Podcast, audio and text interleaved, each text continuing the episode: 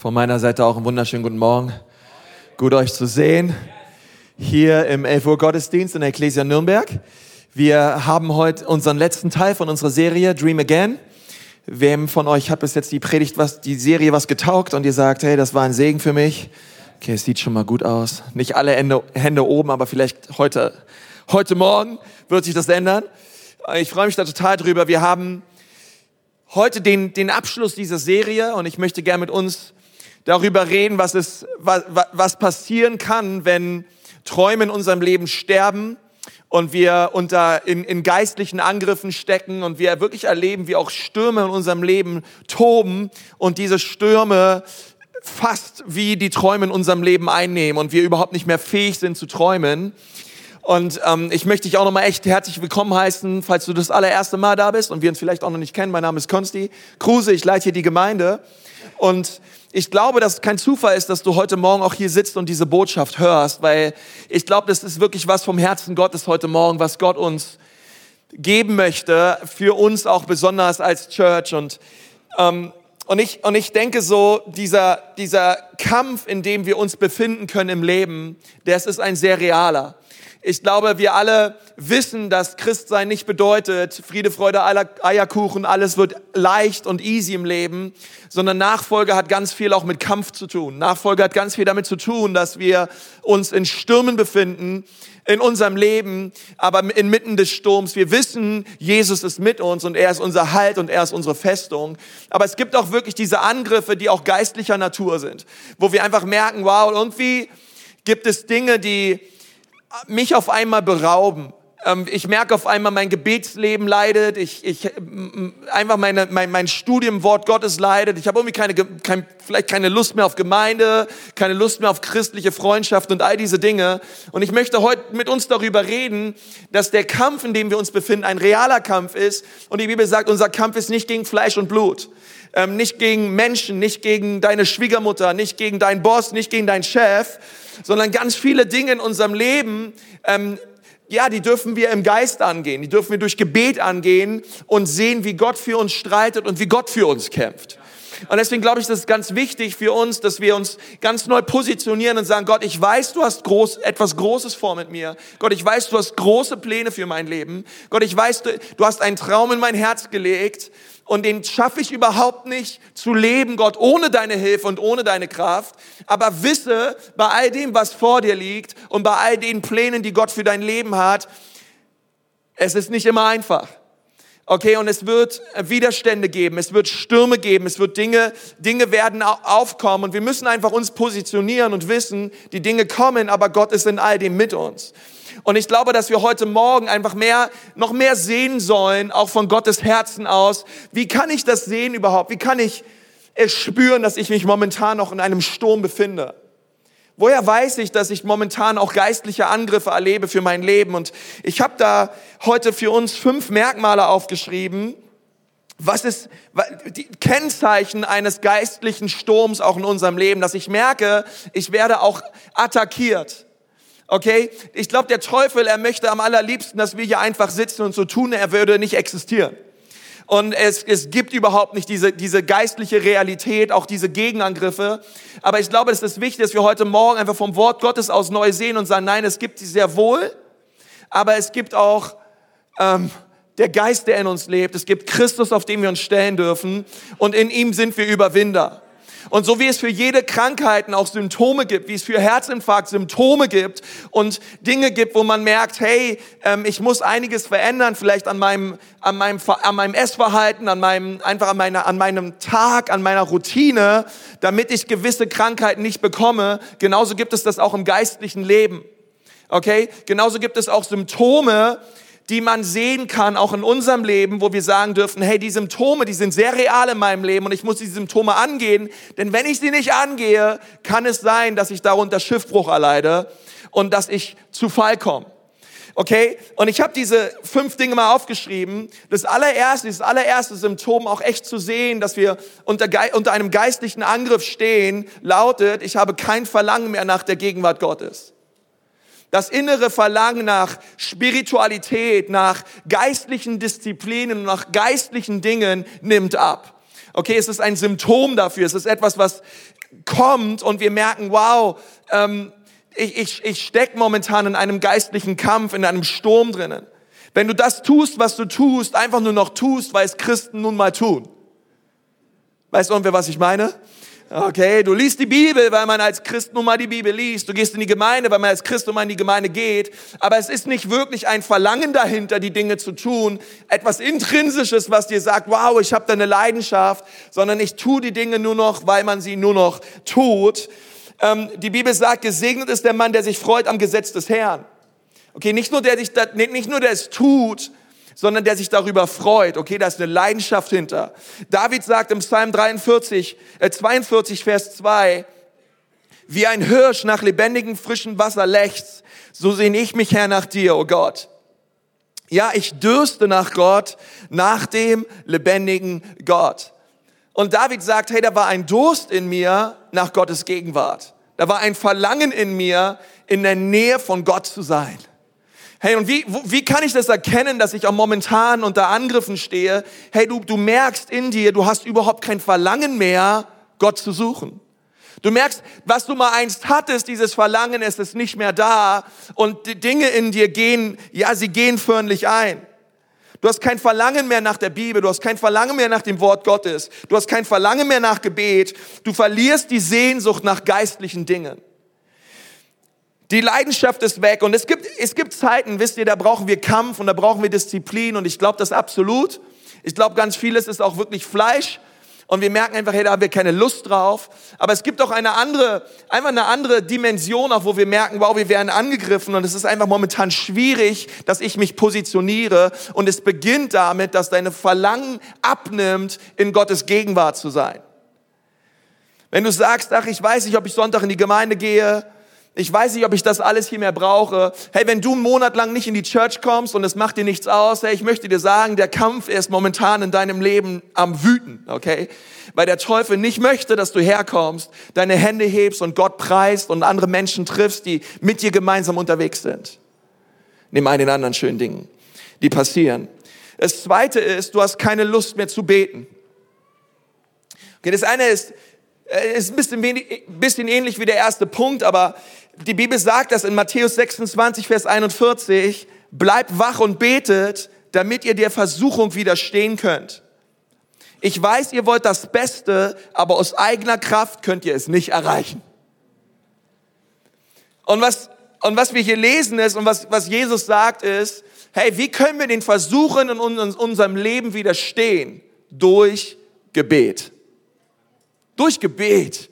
Durch Gebet merke ich, dass ähm, die Dinge dieser Welt, die Versuchungen ähm, von Medien, die Versuchungen von Entertainment, die Versuchungen von Pornografie, die Versuchung von, von Dingen in dieser Welt, haben, haben nicht mehr so den Zugang zu mir, wenn ich stark bin im Gebet. Jesus sagt das nicht, nicht, Jesus sagt das nicht einfach nur so zu seinen Jungs, sagt, hey Jungs, seid wachsam und betet, damit ihr nicht versucht werdet. Okay? Und für einige von euch heute Morgen, das ist ein Wort vom Herrn. Gott sagt, hey, geh ins Gebet und du wirst sehen, wie stark du wirst gegen die Versuchungen deines Lebens. Und Petrus, er war nicht am, okay, wir kennen die Geschichte vielleicht, ich weiß nicht, ob, vielleicht hast du diesen Jesus-Film mal gesehen, aber Petrus und die anderen Jünger, sie waren am Pennen, sie waren müde. Und Jesus sagt zu ihnen, hey, könnt ihr nicht eine Stunde mit mir wachen? Hey, könnt ihr nicht zusammen mit mir beten? Und dann wird Jesus gefangen genommen und das allererste, was Petrus tut, ist, er zückt sein Schwert und haut dem Malchus, dem Soldat, erstmal das Ohr ab. Und ich denke so, hey, wie, wie wichtig ist es zu beten? Denn wenn du nicht betest, handelst du aus dem Fleisch heraus. Okay? Und du, und du tust auf einmal die Dinge, so wie du dich, so wie du dich fühlst. Und Jesus, wir kennen die Geschichte, vielleicht Jesus nimmt diesen, dieses Ohr und er, er legt es diesem Soldaten wieder an und er sagt, hey, sei geheilt. Und dieser Soldat erlebt Jesus. Okay, was ich immer denke, hey, Jesus macht noch aus dem Schlimmsten noch etwas und kann selbst dadurch noch Heilung bewirken. Aber wie wichtig ist es für uns, dass wenn wir merken, hey, wir sind nicht im Gebet, die Versuchungen werden zunehmen in unserem Leben. Und wie wichtig ist es zu erkennen, hey, hast, vielleicht ist dieses Symptom bei dir da, du merkst, ey, ich hab, da ist keine innere Leidenschaft mehr zum Gebet. Das dritte ist, du fühlst dich von deinen Umständen überwältigt.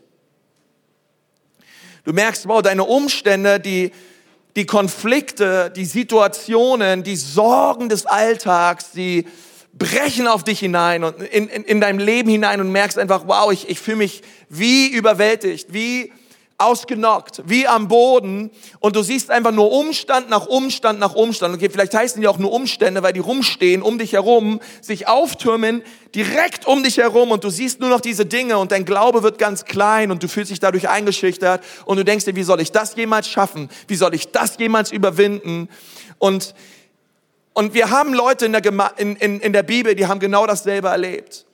Es gibt einen eine Geschichte von Rahel im Alten Testament. Alten Testament. Rahel war schwanger und sie hat einen, so, einen Sohn zur Welt gebracht. In 1. Mose 35, Vers 18 lesen wir, aber Rahel spürte, dass sie sterben musste, darum nannte sie den Jungen Benoni, sagt mal alle Benoni, was übersetzt heißt Schmerzenskind. Jakob jedoch gab ihm den Namen Benjamin, Glückskind. Sagt mal alle Glückskind, du Glückskind. Hey, und, und ich meine, Rahel war am Sterben und die Schwangerschaft war so übel. Und, und das war so, in, in, auch in dem jüdischen Denken, hey, du gibst dein, deinen Umständen einen Namen. Und, und so haben sie auch den Kindern, je nachdem, wie schwierig die Geburt war, je nachdem, wie gerade die Ehe war, je nachdem, wie gerade der Zustand war im Land, den Namen gegeben und haben gesagt, okay, mein Kind heißt Schmerzenskind, mein Kind heißt Hungersnot, mein Kind heißt ähm, liebliche Gazelle, irgendwie, keine Ahnung, ein Farmer oder so, hat sein Kind dann, hat sein Kind dann so genannt und, und Rahel war am Sterben und sie hat gesagt, ich nenne das Kind Schmerzenskind Benoni. Und Jakob war daneben und hat gesagt, nein, das werden wir nicht tun. Wir werden das Kind nicht Schmerzenskind nennen, wir werden es Glückskind nennen denn ich weigere mich, diesen Umstand diesen Namen zu geben, sondern ich gebe meinem Umstand, obwohl er schwierig ist, einen neuen Namen. Und obwohl es viel Schmerzen ist und obwohl du gerade die Hölle durchmachst, ich nenne dieses Kind nicht Schmerzenskind, sondern wir nennen es Glückskind, denn dieses Kind wird Heil bringen und Segen bringen über viele, viele Menschen. Und ich habe so das Gefühl, dass heute Morgen Leute hier sind, ihr habt euren Umständen einen Namen gegeben und ihr nennt euer Umstand einmal nur mal, wie euer Umstand ist. Er ist schlecht, er ist ein Fluch, es läuft nichts, es sind Sorgen, es sind Ängste, es ist Einschüchterung da. Und Gott sagt zu dir heute Morgen, gib deinem Umstand einen neuen Namen. Hör auf, dein Umstand Schmerzenskind zu nennen und fang an, es Glückskind zu nennen, denn selbst aus den schwierigsten und kompliziertesten Umständen deines Lebens kann ich noch sehr, sehr viel Segen bringen. Und ich glaube, das ist so wichtig für uns heute Morgen zu erkennen, hey, fühlst du dich überwältigt von deinen, überwältigt und übermannt von deinen Umständen? Gott sagt zu dir, hey, benenne deine Umstände neu. Okay, und da geht es nicht einfach nur darum, Dinge schön zu reden oder um, um, um ein positives Trara, sondern es geht darum, dass du merkst, wow, Gott hat mich gesetzt. Ich lebe in einer neuen geistlichen Realität. Ich lebe nicht mehr länger unter meinen Umständen, sondern ich lebe über meinen Umständen und ich bin bereit, den Dingen einen Namen zu geben. Und ich liebe das an unserem Gott, weil unser Gott hat uns einen Namen gegeben. Die Welt hat dich vielleicht, vielleicht auch deine Eltern haben dich vielleicht, keine Ahnung wie genannt. Hey, das ist, ähm, aus dir wird nie was. Du Nichtsnuss, du Versager, du Missgeburt oder was Leute sagen heutzutage. Aber Gott sagt, nein, nein, ich gebe dir einen neuen Namen. Du bist mein Gerechter. Du bist rein. Du bist heilig. Du bist geliebt. Okay, und, und ich glaube, dass wir das neu in Anspruch nehmen müssen. Gott hat uns einen Namen gegeben. Und auch wir sind von Gott befähigt worden, anderen Umständen in unserem Leben auch einen Namen zu geben. Und Benjamin hat gesagt, ich weigere mich, dieses Kind Schmerzenskind zu nennen. Ich nenne es Benjamin, Glückskind. Und vielleicht hast du einige Benoni-Erfahrungen in deinem Leben und deine Umstände sehen schlecht aus. Heute Morgen darfst du neu aufstehen und sagen, Gott, ich weigere mich, meine Umstände das, diesen und diesen Namen zu gehen, Gott, sondern ich glaube, dass du inmitten des Sturms mit mir bist und dass viel und großer Segen aus dieser Situation in mein Leben kommen wird, in Jesu Namen. Kann irgendwer Amen sagen dazu heute Morgen? Wow, hey, Gott, Gott kann immer etwas tun.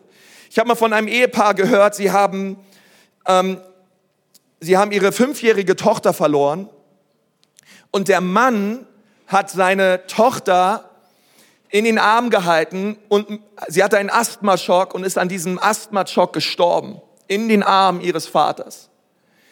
Und wann immer du zu diesem Ehepaar über, über den Verlust ihrer Tochter Linda gesprochen hast, haben sie nie gesagt, hey, das, ja, Linda ist gestorben, das war der Zeitpunkt, als Linda gestorben ist, sondern sie haben immer gesagt, das war der Punkt, wo Linda in den Himmel gegangen ist. Und, ähm, denn sie haben gesagt, der Tod hat nicht das letzte Wort. Es war der Zeitpunkt, wo unsere Tochter in den Himmel gegangen ist. Und du kannst jetzt denken, okay, das ist Wortalberei oder so. Aber sie haben gesagt, nein, hey, das war der Punkt, wo unsere Tochter in den Himmel gegangen ist. Und wir, wir nehmen diesen schwierigen Umstand so, wie er war, und wir sprechen darüber aus, dass unsere Tochter jetzt im Himmel ist und dass wir sie eines Tages wiedersehen werden. Und wir glauben das und wir vertrauen darauf, dass Gott auch aus dieser Situation, so schmerzhaft wie sie ist, noch das Allerbeste machen kann. Und ich glaube, es ist so wichtig, ähm, zu sagen, hey, wir nehmen die Sachen nicht einfach nur hin, sondern wir positionieren uns im Glauben und fangen an, Leben zu sprechen und Segen zu sprechen über die Umstände unseres Lebens. Das vierte ist, bereits überwundene Sünden leben wieder neu auf. Haben wie ein Duracell-Hase wieder Auferstehungsmomente. Ähm, ich weiß nicht, ob ihr diese Werbung noch kannt von Duracell. Da gab es immer diese Hasen, die sind nebeneinander gelaufen und der, der Hase mit den Duracell-Batterien, der lief einfach mal länger als der Hase mit den normalen Batterien.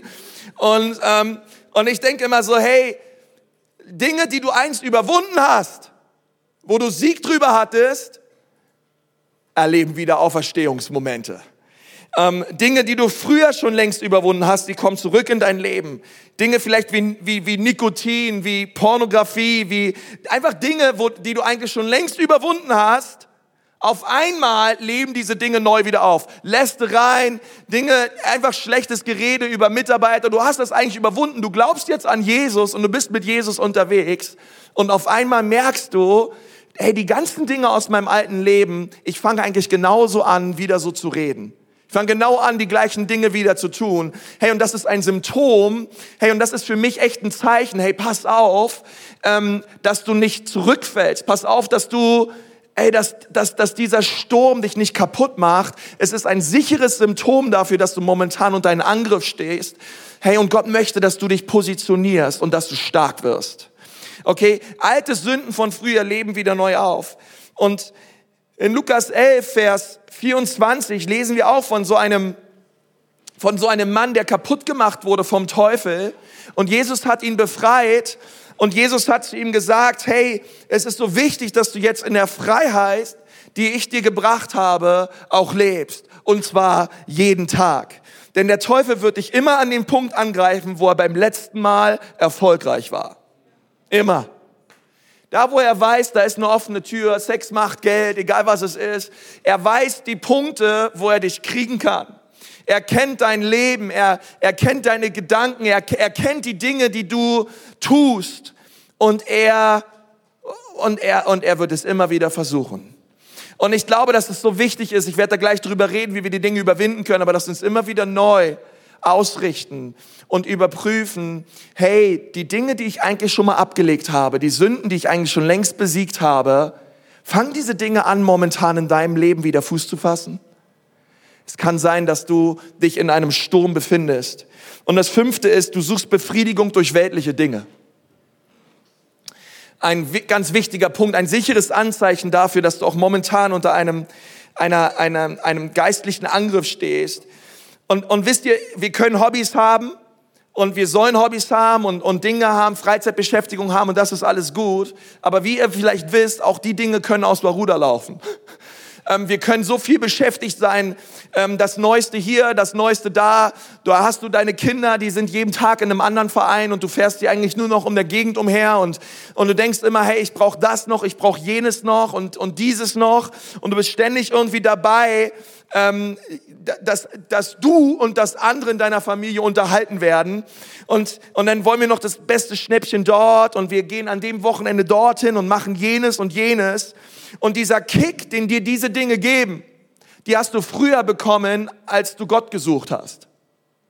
Diesen Kick von dem neuesten Zalando-Schnäppchen, den du hast, ähm, der, diese Freude, die dich auf einmal übermannt. Die hat dir früher noch der Heilige Geist geschenkt, aber weil du keinen Hunger hast und kein Verlangen mehr nach seiner Gegenwart, suchst du nun die Dinge in anderen Dingen. Okay, und auf einmal, auf einmal fangen Dinge dieser Welt ganz neu an, dein Herz zu, zu, zu berühren. Dort, wo du früher noch im Lobpreis abgegangen bist, hast deine Hände gehoben, bist gesprungen, hey, springst und hebst jetzt deine Hände und hörst dabei Rihanna oder Justin Bieber und all die Dinge. Hey, und das ist per se nicht schlimm, aber wir müssen aufpassen. Wo holen wir unsere Freude her? Was ist das, was uns glücklich macht? Okay? Und ich glaube, es ist wichtig, sich immer wieder neu zu überprüfen, wie einen Check zu machen. Wow, wo befinde ich mich momentan?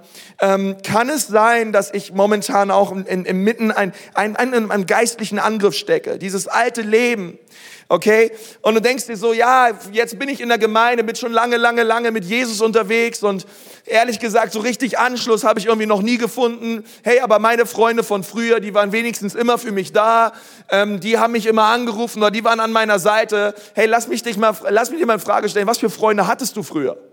Okay, das waren vielleicht auch Freunde, die, die allen möglichen Blödsinn und Quatsch mit dir mitgemacht haben. Und ich glaube, dass wir manchmal ähm, Dinge, die früher waren, überbewerten und, und, und Dinge, die wir heute erleben, an Segen und an Gunst total unterbewerten.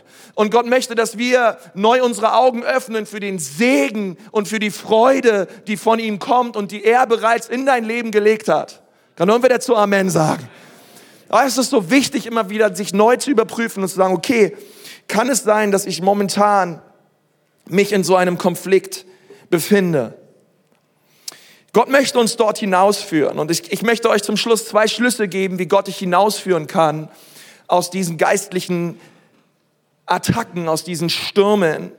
Und das allererste, was Gott dir zusprechen möchte heute Morgen ist, du wurdest erschaffen, um den Sturm zu überleben. Du wurdest dafür erschaffen von Gott, um im Sturm nicht einzuknicken, sondern standhaft zu sein. Matthäus 7, Vers 24 lesen wir von zwei Männern. Ähm, der, der eine Bauherr, er baute sein Haus ähm, auf Sand und der andere, er baute sein Haus auf Stein. Die Bibel nannte den einen Bauherrn den weisen und den klugen Bauherrn und die Bibel nannte den anderen Bauherrn den törichten und den dummen Bauherrn. Und der Sturm kam und der eine, der auf Sand gebaut hat ähm, und, und sein Fundament am, am Zerfließen war und das Haus eingestürzt ist, er, er hat realisiert und gesehen, ey, mein, mein Haus, mein Lebenshaus, meine Lebensträume, sie standen auf einem sehr, sehr wackeligen Untergrund. Und der andere hat erkannt, hey, ähm, hey, er, er hat auf Stein gebaut und der Sturm kam und sein Haus stand. Und ich finde es so interessant, dass Jesus sagt, hey, der Sturm wird kommen. Ich, ich, ich, ich bewahre dich nicht vor den Stürmen deines Lebens, sondern der Sturm wird kommen. Was ich tue ist, ich schenke dir ein Fundament inmitten des Sturms, welches nicht am Wanken ist. Und das liebe ich so an unserem Gott.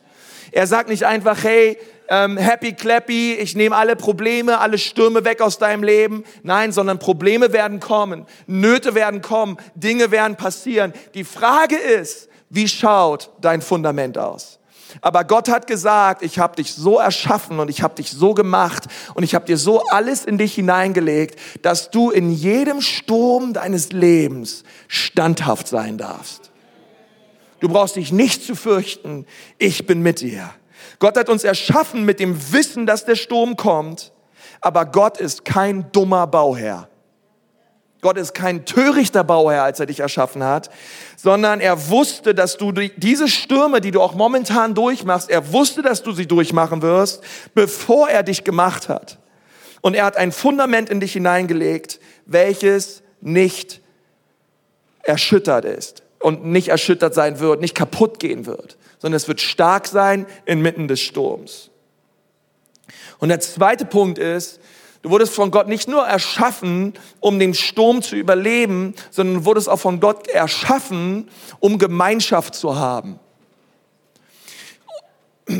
Intimität zu haben, Gemeinschaft zu haben mit ihm und mit anderen Menschen. Gott hat gesagt, hey, inmitten des Sturms in deinem Leben gibt es, gibt es ein Prinzip, welches so wichtig ist, und das sind andere Menschen. Wir lesen in, in den Predigern, Prediger 4, Vers 9, zwei haben es besser als einer allein. Ich lese das so oft bei, bei Hochzeiten vor. Denn zusammen können sie mehr erreichen. Sagt mal alle mehr. Stürzt einer von ihnen, hilft der andere ihm wieder auf die Beine.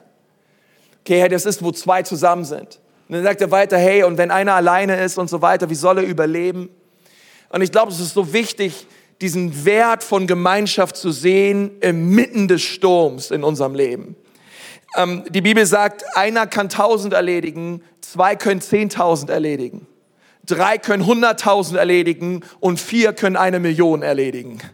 Gott möchte uns, uns zeigen, was für eine Kraft darin liegt, wenn wir gemeinsam unterwegs sind.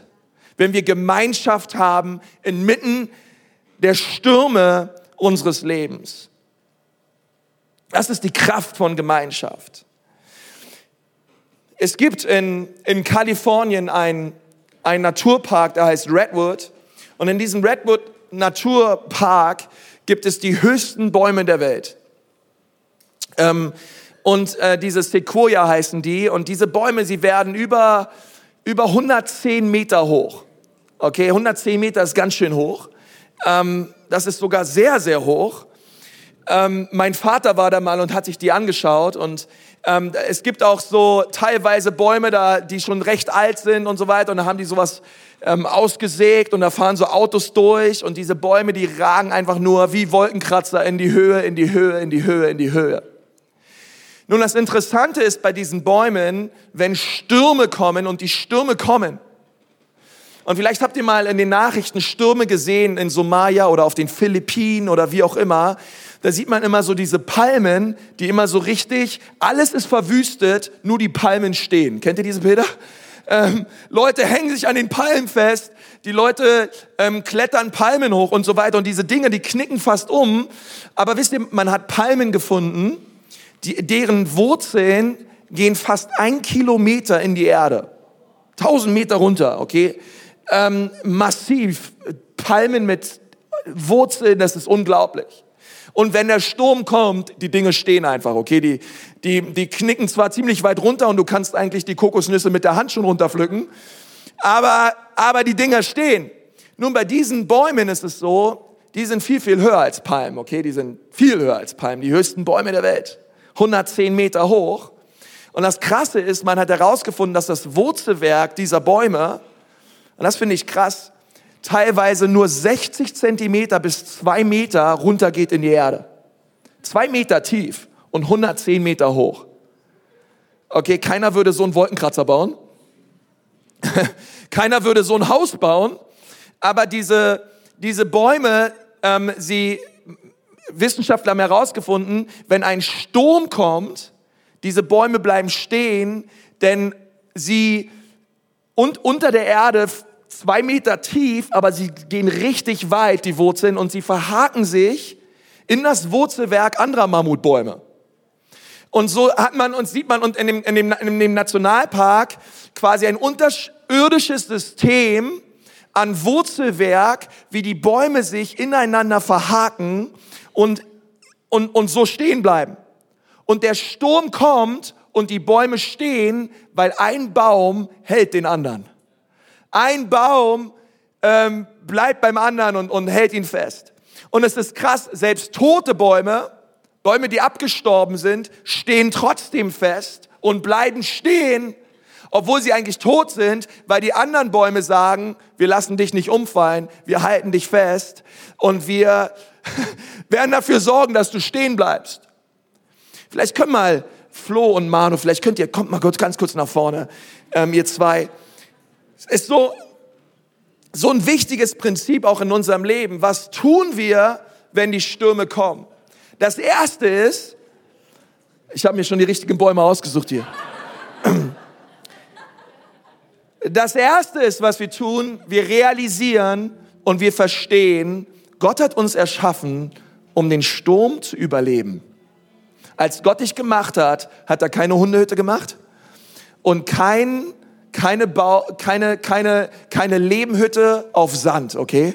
Sondern er hat was Gescheites gemacht. Er hat dich erkauft, er hat dich reingewaschen durch sein Blut, er hat dich gerecht gesprochen und er ist alles, was du brauchst. Christus ist das beste Fundament, auf dem du dein Leben bauen kannst. Und dieser Christus ist unerschütterlich. Das zweite, come on, das zweite, das zweite, was Gott in dein Leben gegeben hat, ist, sind Menschen, ist Gemeinschaft. Komm mal hier, Manu, mein Bester, ich wollte schon immer mit dir hier vorne stehen. Das zweite, das zweite, was Gott dir geschenkt hat, sind Menschen, wo du dich einhaken sollst. Gemeinschaft. Gott sagt, was brauchst du, wenn Stürme in dein Leben kommt. Du brauchst Leute, die rechts und links dich festhalten. Du brauchst Gemeinschaft. Du brauchst eine Kleingruppe. Denn auch wenn du hier stehst und der Sturm kommt, dann sagst du, hey Brother, ich lass dich nicht fallen, ich bete für dich. Hey, auch wenn du Schwierigkeiten hast auf deiner Schule, in deiner Uni, hey, in deiner Familie, in deiner Ehe, egal was es ist, ich lass dich nicht los, ich halte fest und ich bete für dich. Hey, egal welche Krankheit du gerade durchmachst und egal wie schlimm es momentan um dir steht, ich möchte einfach nur, dass du weißt, ich bete für dich, ich bin für dich da und ich lasse dich nicht los. Wie traurig steht es um die Person, die, wenn der Sturm kommt und sie steht alleine da und sie hat niemanden zum Einhaken. Und deswegen lass mich dir sagen als dein Pastor, du brauchst eine Kleingruppe. Du brauchst Menschen in deinem Leben, die für dich beten. Du brauchst einen Leiter in deinem Leben, der für dich da ist. Wir haben die letzten Wochen Kleingruppenleiter trainiert und trainiert und trainiert. Und das, was sie zu hören bekommen, ist, ihr lieben Kleingruppenleiter, betet jeden Tag für eure Kleingruppenteilnehmer. Betet für sie. Helft ihnen, die nächsten Schritte zu gehen. Helft ihnen, einen Platz zu finden in der Church. Helft ihnen, zu Next Steps zu kommen. Helft ihnen, dass sie ihre Bestimmung entdecken. Wow, hey, und was für ein Vorrecht ist es, dass wir uns einander haben dürfen. Okay, ihr zwei dürft wieder runter, ihr seid gut drauf.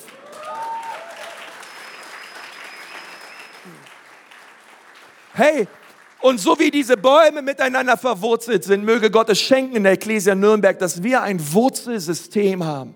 Ein unterirdisches oder überirdisches, besser überirdisches. Ähm, ein exorbitantisches, herrliches Wurzelsystem, wo einer die Lasten trägt des anderen. Hey, wenn du traurig bist, ich bin auch traurig. Wenn du fröhlich bist, bin ich auch fröhlich. Aber ich bin an deiner Seite und ich lass dich nicht fallen. Schau mal deinen Nachbarn an und sag ihn mal, du brauchst eine Kleingruppe.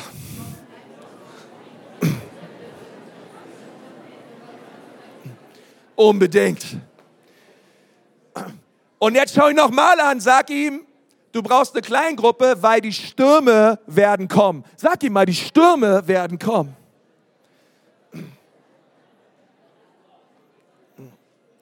Und du sitzt hier vielleicht so, ich weiß nicht wirklich, ob ich eine Kleingruppe brauche. Also irgendwie, ich komme ganz gut alleine zurecht. Und auch, ich sag dir, der Sturm wird kommen.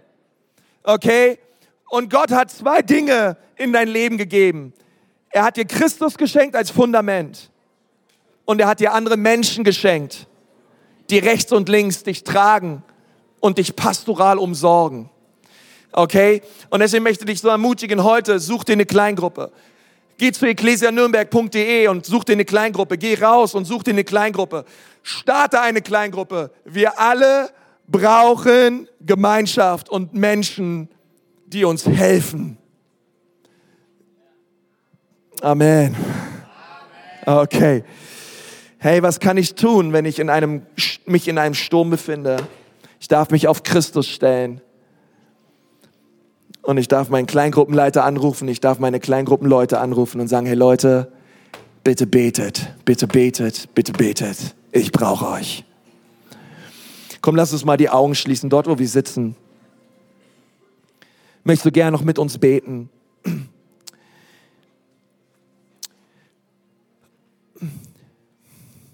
Und wenn du hier sitzt und du merkst, wow, in meinem Leben sind momentan richtig krass Stürme am Wehen. Und du sagst, ich brauche unbedingt Gebet. Ich befinde mich momentan genau auch diese Symptome, ich sehe sie in meinem Leben. Und ich bemerke, dass, dass der Sturm da ist und dass auch der Teufel möchte, dass ich falle und daran zugrunde gehe. Dort, wo du gerade sitzt, ich möchte gerne von hier vorne einfach für dich beten. Und du sagst, ja, Pastor, bitte bete für mich. Ich befinde mich momentan in so einem Sturm. Dort, wo du gerade sitzt, heb mal deine Hand hoch. Sag, ja, hier bin ich. Ich, ich brauche Gebet. Ich brauche Gebet. Jesus, ich danke dir für die vielen Hände, Herr. Und ich bete jetzt gerade, Gott, dass du kommst mit deiner Kraft. Heiliger Geist, dass du diese Menschen anrührst und dass du ihre Augen öffnest in dieser Zeit, in dieser Zeit des Sturmes und ihnen zeigst, Herr, dass du mit ihnen bist. Herr, und dass du stärker bist als der Sturm. Herr, dass du in ihnen lebst, Herr, und dass dieser Sturm nicht das letzte Wort hat in ihrem Leben dass dieser Schmerz nicht das letzte Wort hat in ihrem Leben. Und Herr, wir schauen heute Morgen diesen Sturm an und wir geben ihn einem Namen, Herr. Und wir sagen, dieser Sturm wird segensreich sein für mein Leben. Dieser Sturm wird mich nicht übermannen, dieser Sturm wird mich nicht überwältigen, sondern dieser Sturm wird sich beruhigen und er wird ein Segen sein und er wird mir zur Gunst sein und er wird mir zum Heil sein in Jesu Namen. In Jesu Namen. Und da sind andere hier heute Morgen, ihr, ihr braucht Jesus. Und du sitzt hier und du sagst, ja, ich, ich, ich spüre, ich habe kein Fundament im Leben. Ich lebe für die Anerkennung von Menschen. Ich, ich lebe für, für Reichtum. Ich lebe für die Dinge dieser Welt. Ich, ich, ich merke so, dass ich, ich, diese Symptome, hey, sie sind total in meinem Leben da und es ist ganz vieles schon einfach brüchig und kaputt und ich möchte entweder zurückkehren zu Jesus oder ich möchte ihn zum allerersten Mal einladen, in mein, in mein Leben zu kommen. Und Gott hat zu mir gesagt, dass heute Morgen hier Leute sitzen, ihr seid wieder zurückgegangen Gott hat, euch, Gott hat euch mal erlöst und wirklich errettet, aber ihr seid zurückgegangen in euer altes Leben. Und ihr sitzt heute Morgen hier und Jesus sagt, komm zurück. Ich liebe euch. Ich nehme euch an. Ich habe dich nicht vergessen, sondern ich liebe dich von Herzen. Und andere, die haben Jesus noch gar nicht eingeladen in ihrem Leben, aber können das heute Morgen tun. Zum allerersten Mal sagen, Jesus, hier bin ich. Sei du meiner Retter und sei du mein Erlöser. Und wenn du spürst, dass das gerade dran ist in deinem Leben, Jesus einzuladen in dein Leben und ihn zu deinen Herrn zu machen. Dort, wo du gerade sitzt und wir haben die Augen geschlossen und du sagst, ja, das möchte ich haben. Ich möchte gern von hier vorne beten. Und du sagst einfach, ja, ich möchte mich diesem Gebet anschließen. Ich möchte Jesus einladen, in mein Leben zu kommen. Gerade dort, wo du sitzt, heb mal deine Hand. Heb sie ganz hoch, sag, ja, hier bin ich. Jesus, rette mich. Deine Hand sehe ich, deine Hand sehe ich auch, deine auch. Deine Hand sehe ich auch. Dankeschön, Ihre Hand sehe ich auch. Deine Hand hier vorne sehe ich auch. Noch mehr Leute da. Jesus, rette mich. Ich brauche dich. Komm in mein Leben. Herr Jesus, ich danke dir so sehr für diese Menschen. Und dort, wo du gerade sitzt, kannst du einfach beten, Herr Jesus, bitte komm in mein Leben. Bitte wasch mich rein. Bitte vergib mir meine Schuld. Du sollst mein Herr sein. Danke, dass du mich so sehr liebst, dass du alles für mich gegeben hast. Heute Morgen sage ich Ja zu dir. In Jesu Namen. Amen.